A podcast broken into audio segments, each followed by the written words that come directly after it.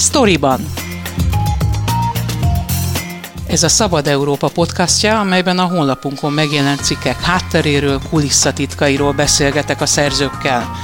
Mivel kollégákról van szó, kérem nézzék el nekem, hogy tegeződni fogunk. Én Fazekas Pálma vagyok, tartsanak velem és munkatársaimmal.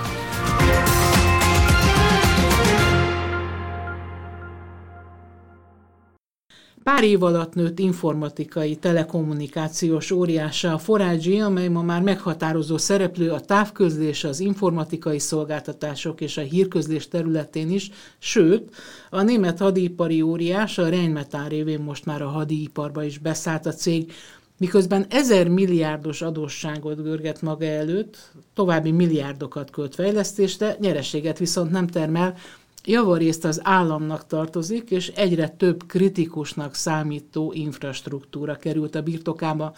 Mi a kockázata a terjeszkedésnek? Egyebek között ezt elemezte cikkében Keller-Alánt Ákos, a Sztoriban vendége. Szervusz Ákos! Szia! Nem ez az első cikked a témában, elég részletesen követted Jászai Gellért, a four i gé többségi tulajdonosának karrierjét, illetve azt, hogy hogyan kebelezett be különböző részterületeket a magyar piacon ez a cég. Mi a szándéka a kormánynak azzal, hogy ekkorára duzzasztotta a four i gét?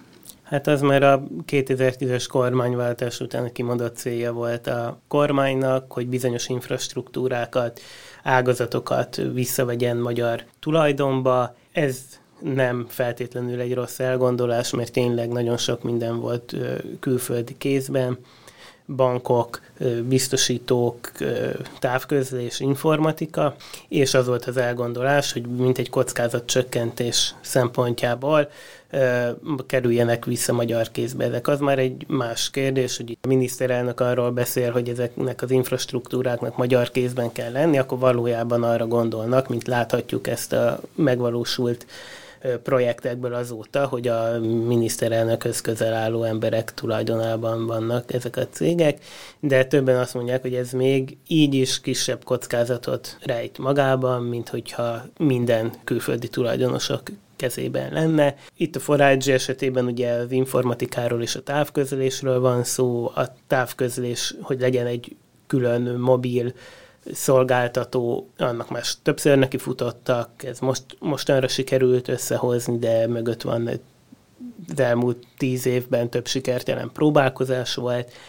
és az informatikai piac konszolidációjára is voltak már szándékok kétezer-tizennyolctól az egyik forrásom szerint. Az, hogy tulajdonképpen ezek állami terjeszkedések, hiszen bár egy cégről beszélünk, a tőkét ezekhez a bevásárlásokhoz az állam adja. Hát ugye főleg a four i gé esetében egy tőzsdei cégről van szó, tehát ez egy nyilvánosan bárki vett egy kis részvényt bele, tehát ilyen szempontból nem állami, olyan szempontból állami, hogy van benne közvetett állami tulajdon, mert a Vodafoneban és az Antenna Hungáriában van állami tulajdon, és az állam ugye nem csak hitelt ad, amiről, amire utaltál, hanem a, van olyan piaci hitel, ami mögött az állam áll ö, állami garanciával, illetve szabályozással is segíti a, a, a, ezeket a cégeket. Itt például a four i gé esetében ugye nemzetgazdasági szempontból kiemelté nyilvánították a több felvásárlását és a four i gé-nek, ami ugye azt jelenti, hogy a különböző hatóságok, például a versenyhivatal nem vizsgálhatja, hogy kialakul-e mondjuk monopólhelyzet, vagy piaci erőfölénybe kerül egy részpiacon a cég, és még egy helyzet van, amivel az állam tulajdonképpen segít, ezek a különadók, mert ugye bevezettek még sok-sok évvel ezelőtt egy telekommunikációs különadót, amit most, hogy létrejött a four i gé kezében egy jelentős telekommunikációs portfólió, ezt ki is vezeti a kormány. Ezt nem így kommunikálják, de az időzítés az beszédes. Azt próbálod elemezni, hogy ezzel a terjeszkedés milyen kockázatot rejthet, amikor egy ilyen részletes tényfeltáró cikken dolgozol, nagyon sok helyről próbálsz adatokat beszerezni, és ezeket nyilván ellenőrizni is próbálod. Sok szakértőt megszólaltatsz most is, de a szereplőknek a többsége, a szakértőknek a többsége nem vállalja a nevét. Miért nem? Hát erre mindegyikük tulajdonképpen egy mondatot mond, hogy szeretnének még a szakmájukban dolgozni továbbra is Magyarországon, és úgy érzik, hogyha ők kritikusan nyilatkoznak kormányközeli szereplőkről, akkor ez veszélybe kerülhet. Megszólaltatod a four i gét is, illetve szeretted volna reagáltatni Igen. az állításokra. Ez sikerült is, amikor már megjelent a cikk, előtte nem, pedig több nappal korábban elküldted a kérdéseket. Az egyik kifogásuk éppen a névtelenséget kérő szakértőkkel volt. Igen, hát ezt ö, nem írtam bele a cikkbe, de ugye a cikk megjelenése után kaptam egy ilyen pikírt hangvételű e-mailt a four i gé sajtófőnökétől, és ő tulajdonképpen valahogy kifogásként, vagy úgy fogalmazta meg a levelét, hogy névtelen szakértőknek tulajdonított állítás, amivel kétségbe vonta a hitelességét ezeknek a szakértőknek, és hát ugye ez is azt mutatja, hogy úgy már ugye az elmúlt években, gondolom minden újságíró kolléga szembesült azzal, hogy nagyon nehéz szakértőket, forrásokat úgy találni, hogy névvel nyilatkozzanak, és ez az egyik hátránya annak, hogy hiteltelenebbnek tűnnek azok a cikkek, amikben nincsenek nevesítve a források, de így is nagyon nehéz forrásokat találni, hogy nem írjuk rá a nevüket. Hogy mekkora és milyen ütemű növekedésről van szó, és hogy miért kell ezzel foglalkozni, azt jól mutatja az, hogy ugye kétezer-tizennyolcban ennek a cégnek még háromszázötven alkalmazottja volt, idén már több mint nyolcezer, vagyis a teljes magyar gazdaságot tekintve is egy jelentős mértékű cégről van szó. Itt a há vé gének a top listáját idézed, az első ötvenben azt hiszem talán a huszadik helyen, vagy a huszadik hely környékén van a, a four i gé. Hogyha egy ekkora cég bukik, akkor az gyakorlatilag az összes piaci szereplőre hatással lehet. Valószínű, hogy azért a four i gé ez egy tőzsdei cég, ugye a nagy része a bevételeinek most már távközlésből van, tehát az, hogy csődbe menjen, hogy úgy dőljön be a, a, a, arra a kicsi az esély, pusztán azért, mert, mert a méreténél fogva, a tőzsdei réténél fogva, és annál fogva, hogy állami hitelek vannak mögötte, vagy ugye állami kezességvállalásánál hitelek mögött. Itt igazából az a nagyobb kockázat, hogyha fizetési nehézségei lesznek ennek a cégnek, akkor az államnak kell helytállnia a késedelmes hitelekért, és tehát azért nem egyértelmű, hogy fogja tudni fizetni az adósságait a, a four i gé, mert egyrészt a telekommunikáció, meg az informatika is, meg a hadipar is, meg az űripar is, amiben az utóbbi időszakban belevágott a cég, mind olyan ágazatok, amikben nagyon nagy összegeket kell befektetni fejlesztésre. Mobilban hát tudjuk, hogy pár évente változik az infrastruktúra, itt az öt gé, tehát folyamatosan fejleszteni kell, telekommunikációban kicsi a profitráta, tehát nem lehet vele stabilan lehet vele keresni, de nem lehet vele nagyon sok pénzt keresni, már pedig a hitelek visszafizetéséhez azért sok pénz fog kelleni, és uh, nyilván az űripar, az, az, az nem tudjuk, hogy mikor lesz egyáltalán uh, bevétel, és a hadipar az meg az államtól függ, hogy mikor mit rendelnek meg. És az informatikai piacnál egyébként az már most ö, látszik, hogy ott a four i gének is a legnagyobb megrendelője az állam, és most, hogy nincsenek uniós pénzek, és bajban van a költségvetés, ezeket a megrendeléseket iszonyatosan visszafogta az állam, és itt van egy sokkal nagyobb ö, informatikai részleg, ami föl lett építve ezekre az elmúlt évek tapasztalatai alapján a hatalmas megrendelésekre az államtól, és ezek most ö, kezdenek eltűnni. Gyakorlatilag a piaci verseny megszűnt. Igen, hát a forrásaim azt mondták itt most az informatikai piacról, hogy a, a four i gé úgy tudott nagyján nőni, hogy fölvásárolt az ígéretes cégeket. És ennek van egy olyan következménye, hogy aki nem akarja, hogy fölvásárolják, az vagy megpróbál egy bizonyos szint alatt maradni, vagy pedig elviszi a fejlesztését külföldre. Milyen módon zajlanak ezek a fölvásárlások? Ugye volt egy érdekes mondat, kapnak egy visszautasíthatatlan ajánlatot azok a cégek, amelyek látványosan jól működnek. Ugye erre utaltál az előbb, hogy próbálnak láthatatlanok maradni, de hát mégis egy cégnek az az érdeke, hogy minél sikeresebb legyen, minél több bevételre jusson. Tehát hogyan próbálnak ők lavírozni, és hogyan csap le rájuk a four i gé, hogyan kebelezi be őket? Hát ugye informatika azért abból a szempontból más, mint mondjuk egy építőipari vállalat, hogy akkor is a Magyarországon vannak, tudnak külföldre dolgozni, és akkor itt vannak Magyarországon, de virtuálisan nem függenek a magyar megrendelőtől, amúgy meg kiszolgáltatottak nyilván. Többféle módszer van. Egyébként még ami érdekes, hogy ugye amikor tesznek egy ajánlatot, a T-Systems-zel voltak tárgyalásban, ami egy nagyon nagy informatikai fejlesztő cég, ugye ez a német Telekomnak a vállalata, és ott egész előre haladott tárgyalások voltak, és amikor már van egy ilyen tárgyalás, akkor átvilágítják a kiszemelt céget, megismerik a szerződéseit, a, a működését, és ezt is föl tudják használni, hiszen egy verseny, és aztán elálltak, ugye nem jött létre ez a T-Systems-es felvásárlás, de eddigre már megismerték a versenytársnak a működését, több alvállalkozóját úgymond elszipkázták, tettek nekik egy jobb ajánlatot, hiszen ismerték, hogy milyen vállalkozási szerződéseik vannak a T-Systems-el. Úgy tűnik, hogy bizalmas információkhoz jutnak, amelyeket aztán fel is használnak. Így van.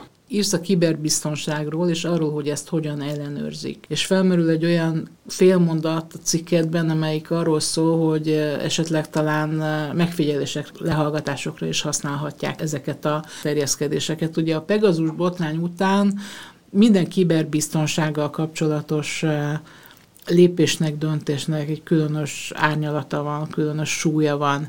Amikor meghallottam, hogy a four i gé már megveszi a Vodafont is, az egyik első gondolatom az volt, hogy hát itt mostantól mindenkinek le fogják hallgatni a mobiltelefonját, milyen egyszerű lesz, mert van egy mobilcégük, de minden forrásom szakértő azt mondta, hogy ettől nem kell tartani, hogyha valakit le akarnak hallgatni vagy megfigyelni, arra sokkal alkalmasabbak a titkosszolgálatok, és egy távközlési cégnek be kell tartania olyan szigorú compliance szabályokat, hogy ha ott valamibe belenyúlnak, akkor az kiderül, és amúgy is minden távközlési szolgáltatónál ott van egy szerverszoba, ahova bemehetnek tulajdonképpen a titkos szolgálatoknak az emberei, hogyha arról van szó, tehát adott esetben van hozzáférésük, tehát hogy nem a four i gén keresztül fogják megfigyelni a kormány azt, akit meg akarnak figyelni. Szabad ne felejtsd, de hát azért mégis él az emberben a gyanú, amikor azt látja, hogy ugyanakkor a titkosszolgálatokat felügyelő miniszternek az emberei, mondjuk nem a szerver szobában, de a four i gének a vezetőségében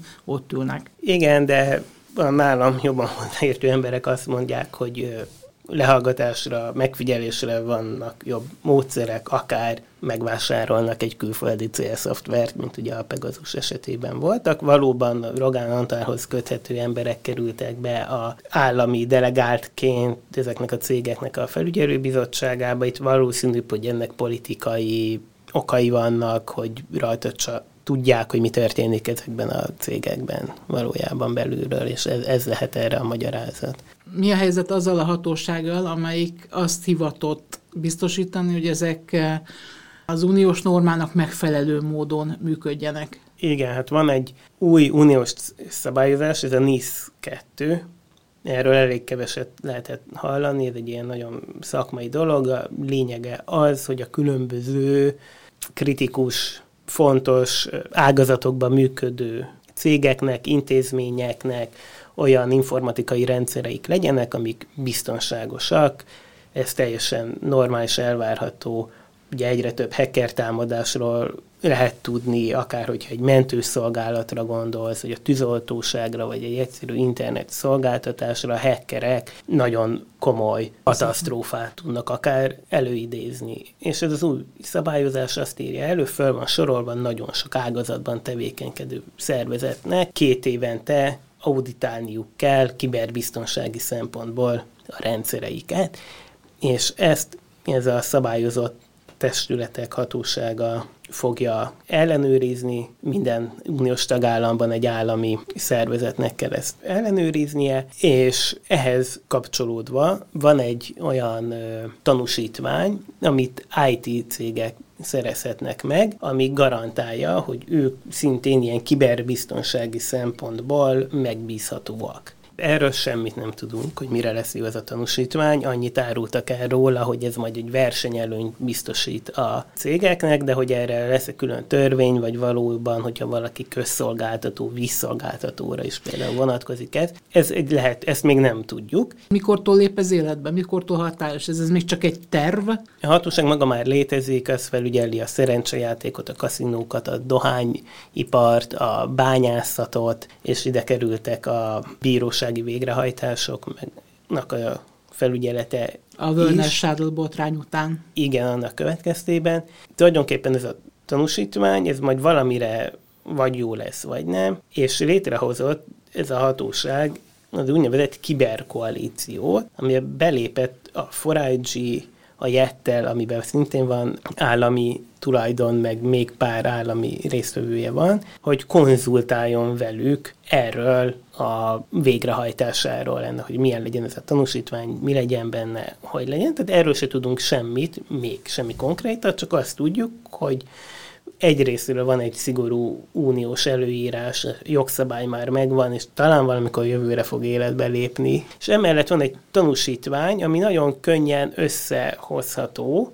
hogy me elő a forrásaim azt mondták, hogy ezt majd érdemes lesz figyelni, hogy nem lesz-e kötelezővé téve, hogy csak a tanúsítvánnyal rendelkező informatikai cégek dolgozhatnak ezekben a bizonyos meghatározott üzletágaknak, és hogy kikapja meg a tanúsítványt, annak a közelében most ott van a four i gé, ami ennek az egész informatikai piacnak az egyik legnagyobb szereplője, tehát kaphat egy kulcsot ahhoz, hogy kit enged be a piacra. Maga az uniós szabály előír egy ilyen helyi hatóságnak a létrehozását? Azt igen, hogy egy állami szereplőnek kell lennie, aki ezt felügyeli, és ezt az ö, auditot elvégzi, és hogy ez hogy van végrehajtva, de az már nyilván nincs előírva, hogy egy államközeli, de piaci szereplőt bele, be kell tenni ez alá, az állami hivatal alá. Drágább és rosszabb internetszolgáltatás.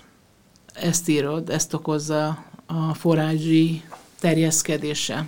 Igen, ezt magam is tapasztaltam, miután már egy éven belül kétszer is megemelte a Vodafone a internet árát. Itt tulajdonképpen arról van szó, hogy rövid időn belül a four i gé megvásárolta a Digit, az Invitelt és a Vodafont, és ezzel gyakorlatilag két szereplőssé tette a vezetékes piacot, a tévé, internet, telefon, bár mondjuk ez a legkevésbé jelentős, mert vezetékes telefon, és ezzel tulajdonképpen kiiktatta a versenyt, mert eddig a Diginek köszönhetően, ami az áraival nagyon alacsonyan tudta tartani, a szolgáltatásainak az árát nagyon alacsonyan tudta tartani, ez egy egész erő, erős versenyt gerjesztett, de mivel ezek egy kézbe kerültek, így tulajdonképpen két szereplős lett a piac. Azt szerintem mindenki tapasztalja, hogy drágább lett az internetszámla. Itt ugye, a, amit említettünk az elején, hogy a kormányzati döntés miatt a versenyhatóság nem vizsgálhatta, hogy nem alakul-e ki piaci erőfölény azzal, hogy most a Digi meg a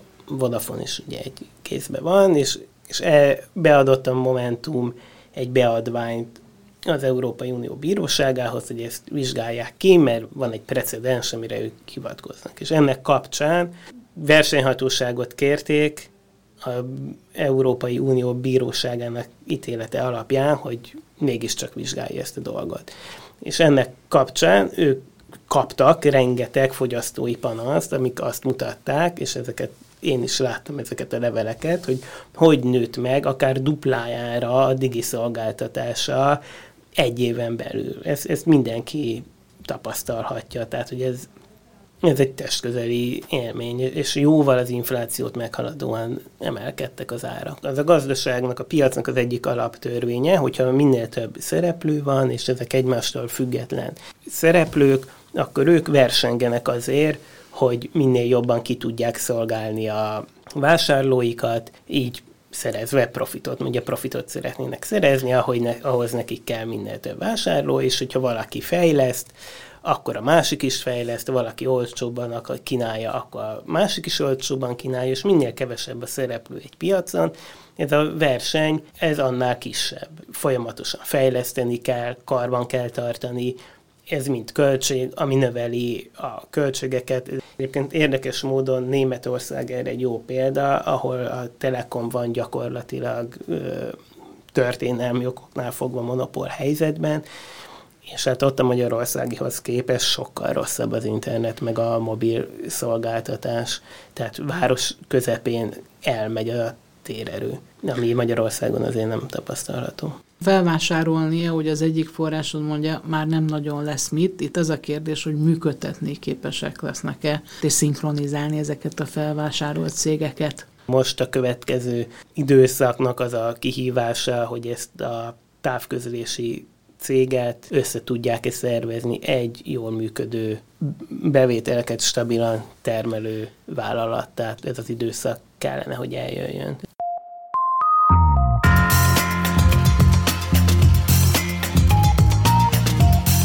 Ez volt a Sztoriban, a Szabad Európa podcastja, a honlapunkon megjelent cikkek hátteréről, kulisszatitkairól. Én Fazekas Pálma vagyok, köszönöm figyelmüket munkatársaim nevében is.